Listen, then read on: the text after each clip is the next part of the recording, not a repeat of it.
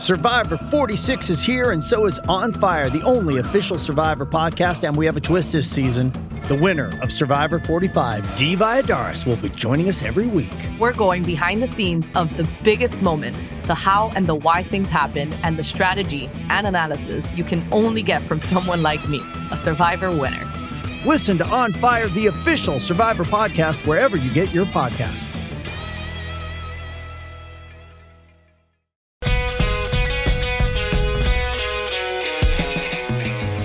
Benvenuti a In The Box, il podcast dedicato al calcio inglese. In questa puntata parliamo di mercato di Premier League con i primi grandi colpi, ma c'è ancora qualche panchina da sistemare. Parliamo dell'Arsenal e di numeri impietosi di un fallimento. E infine andiamo a conoscere Calvin Phillips, il pirlo dello Yorkshire.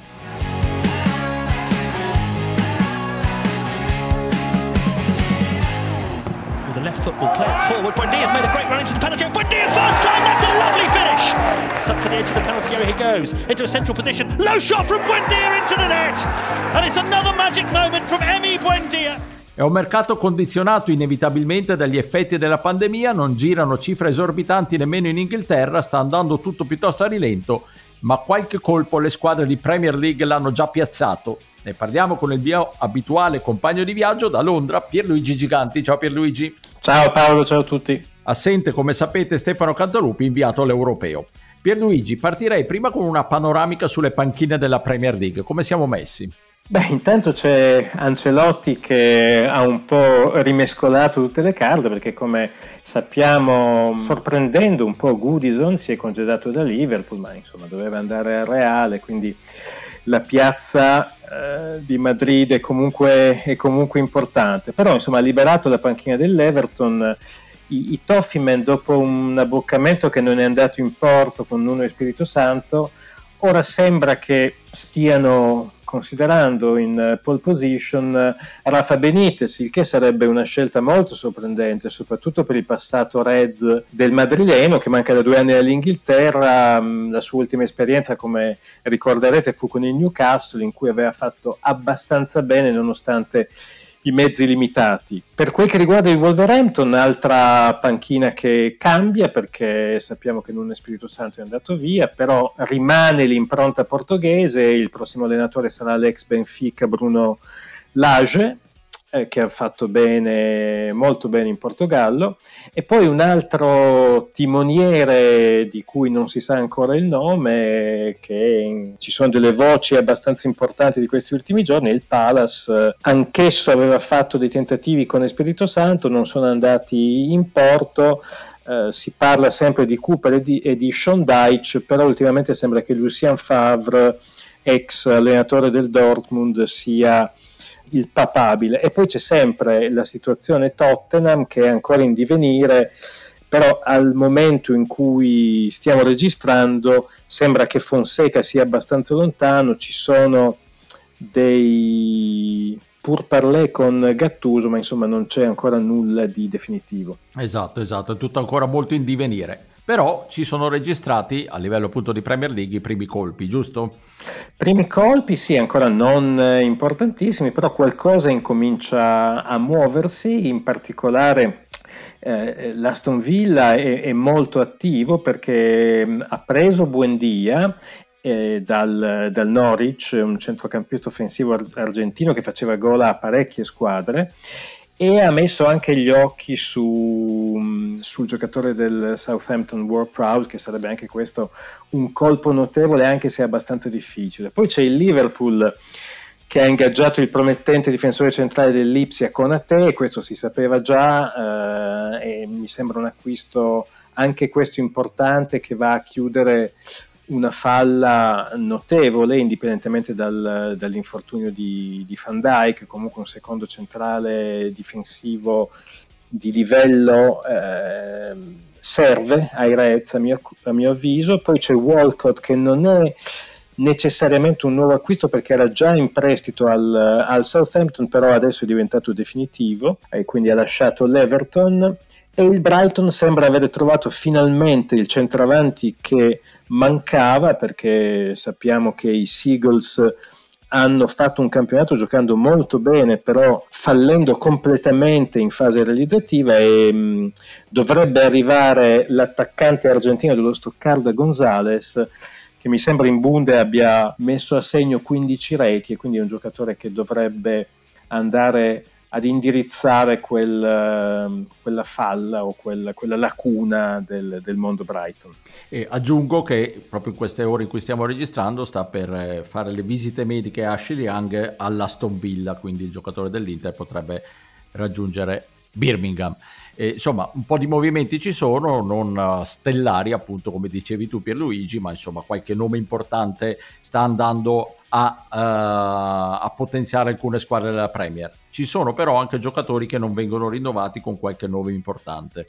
Sì, sì, ce ne sono parecchi, ehm, molti per raggiunti limiti di età, però insomma non solo. Facciamo alcuni nomi, David Luiz eh, che è in uscita dall'Arsenal, e forse i, i, Gunners festeggeranno in realtà, eh, però insomma vediamo anche cosa arriva al suo posto. E poi ci sono un paio di addii al Chelsea, Moses che era già in prestito allo Spartak Mosca, va definitivo in Russia e Cavaliero, anche lui lascia um, i Blues, più anche Tomori che notizia abbastanza recente dovrebbe aver finalizzato con il Milan. Nel Liverpool un pezzo da 90 che va via, che va via ne avevamo forse già parlato, e Vainaldum adesso è eh, ufficiale al PSG e anche Kabak che era comunque soltanto in prestito ritornerà anche lui allo Schalke 04 dopo che non ha particolarmente convinto ad Anfield tra le altre partenze il Leeds si separa da Hernandez, eh, eccellente giocatore anche se in su con gli anni. Due protagonisti del titolo del 2016 lasciano il Leicester, sono Fuchs e il capitano uh, Morgan, che ha avuto la possibilità di giocare uno sprazzo del, dell'ultima partita di FA Cup in cui il Leicester ha vinto.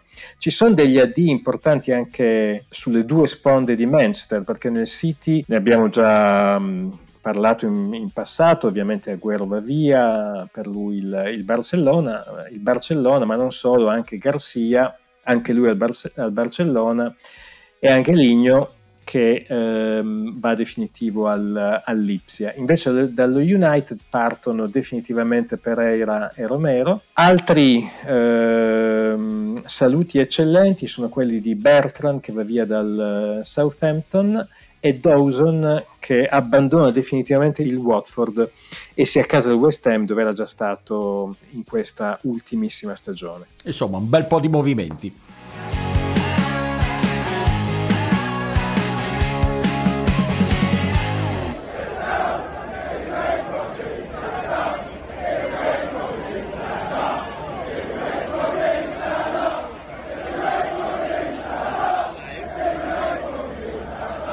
C'è una statistica impietosa sull'Arsenal. Dal 2013 i Gunners hanno ingaggiato 30 giocatori e con nessuno di questi, rivendendolo, hanno fatto una plusvalenza.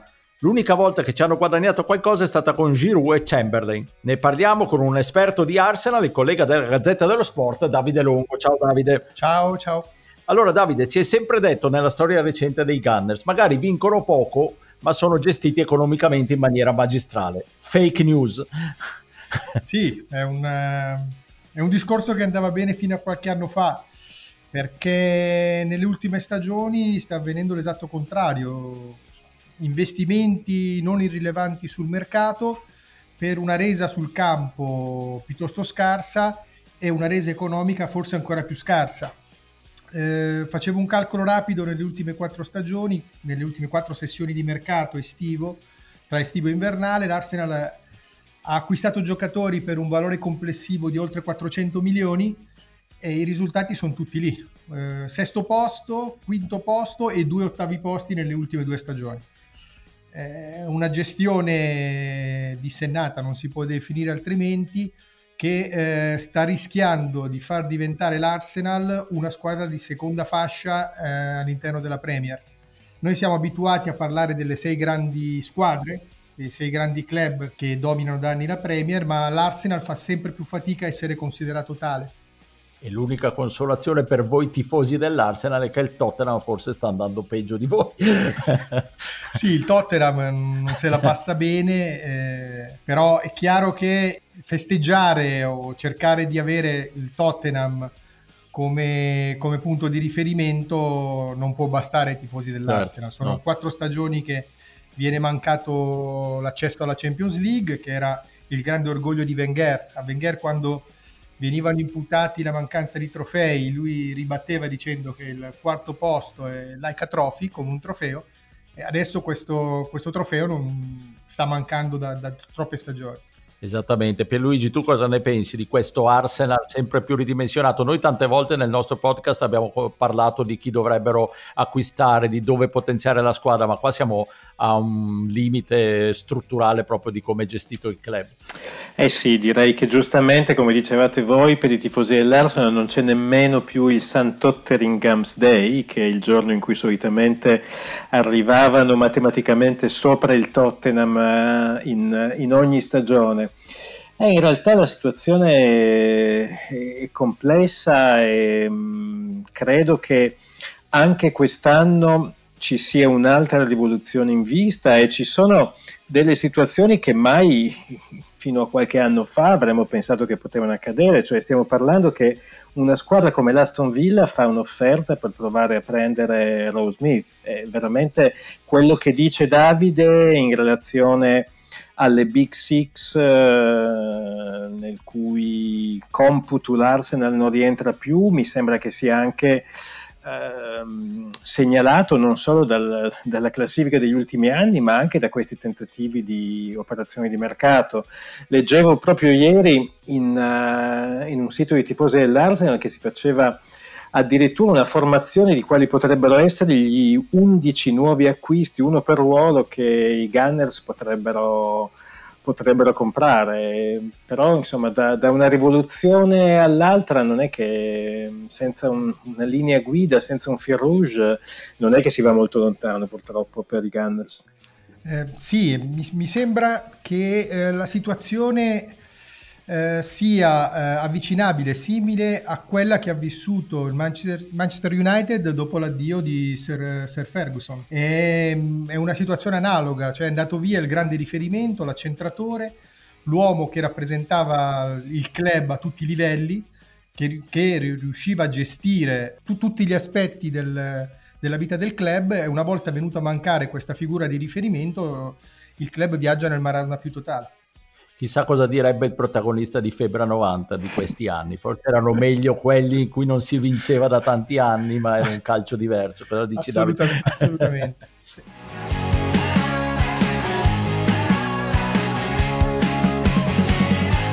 That's one, then two, then plays it into Sterling! That will do nicely!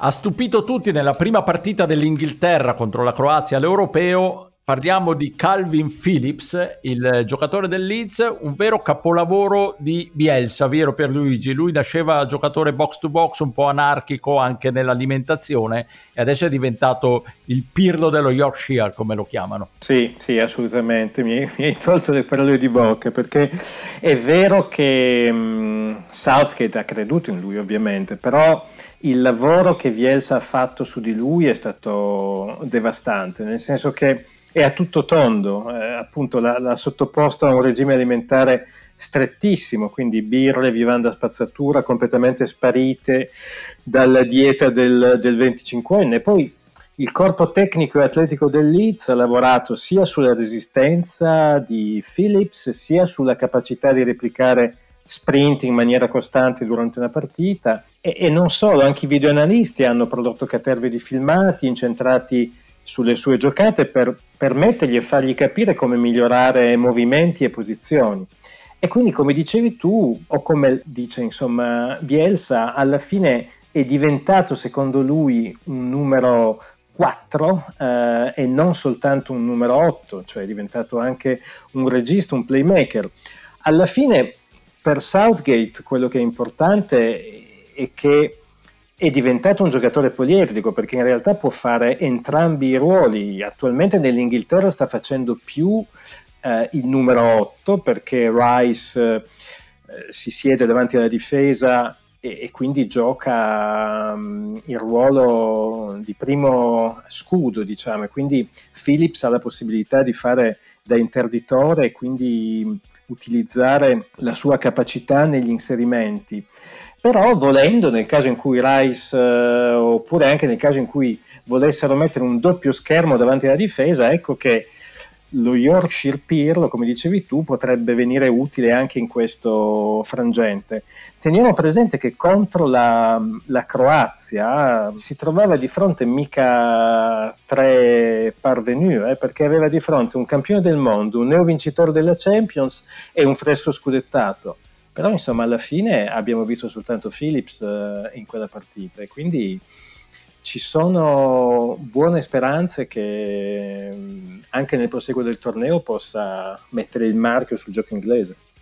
E Davide, qualcuno non l'ha paragonato solo a Pirlo, vero? Sì, la cosa, la cosa interessante, eh, magari con una certa esagerazione, però alcuni osservatori in Inghilterra addirittura eh, dicono ma lui non è solo Pirlo, in realtà lui assomiglia a un centrocampo completo del Milan perché ha qualcosa di Pirlo, qualcosa di Gattuso e persino qualcosa di Kakà.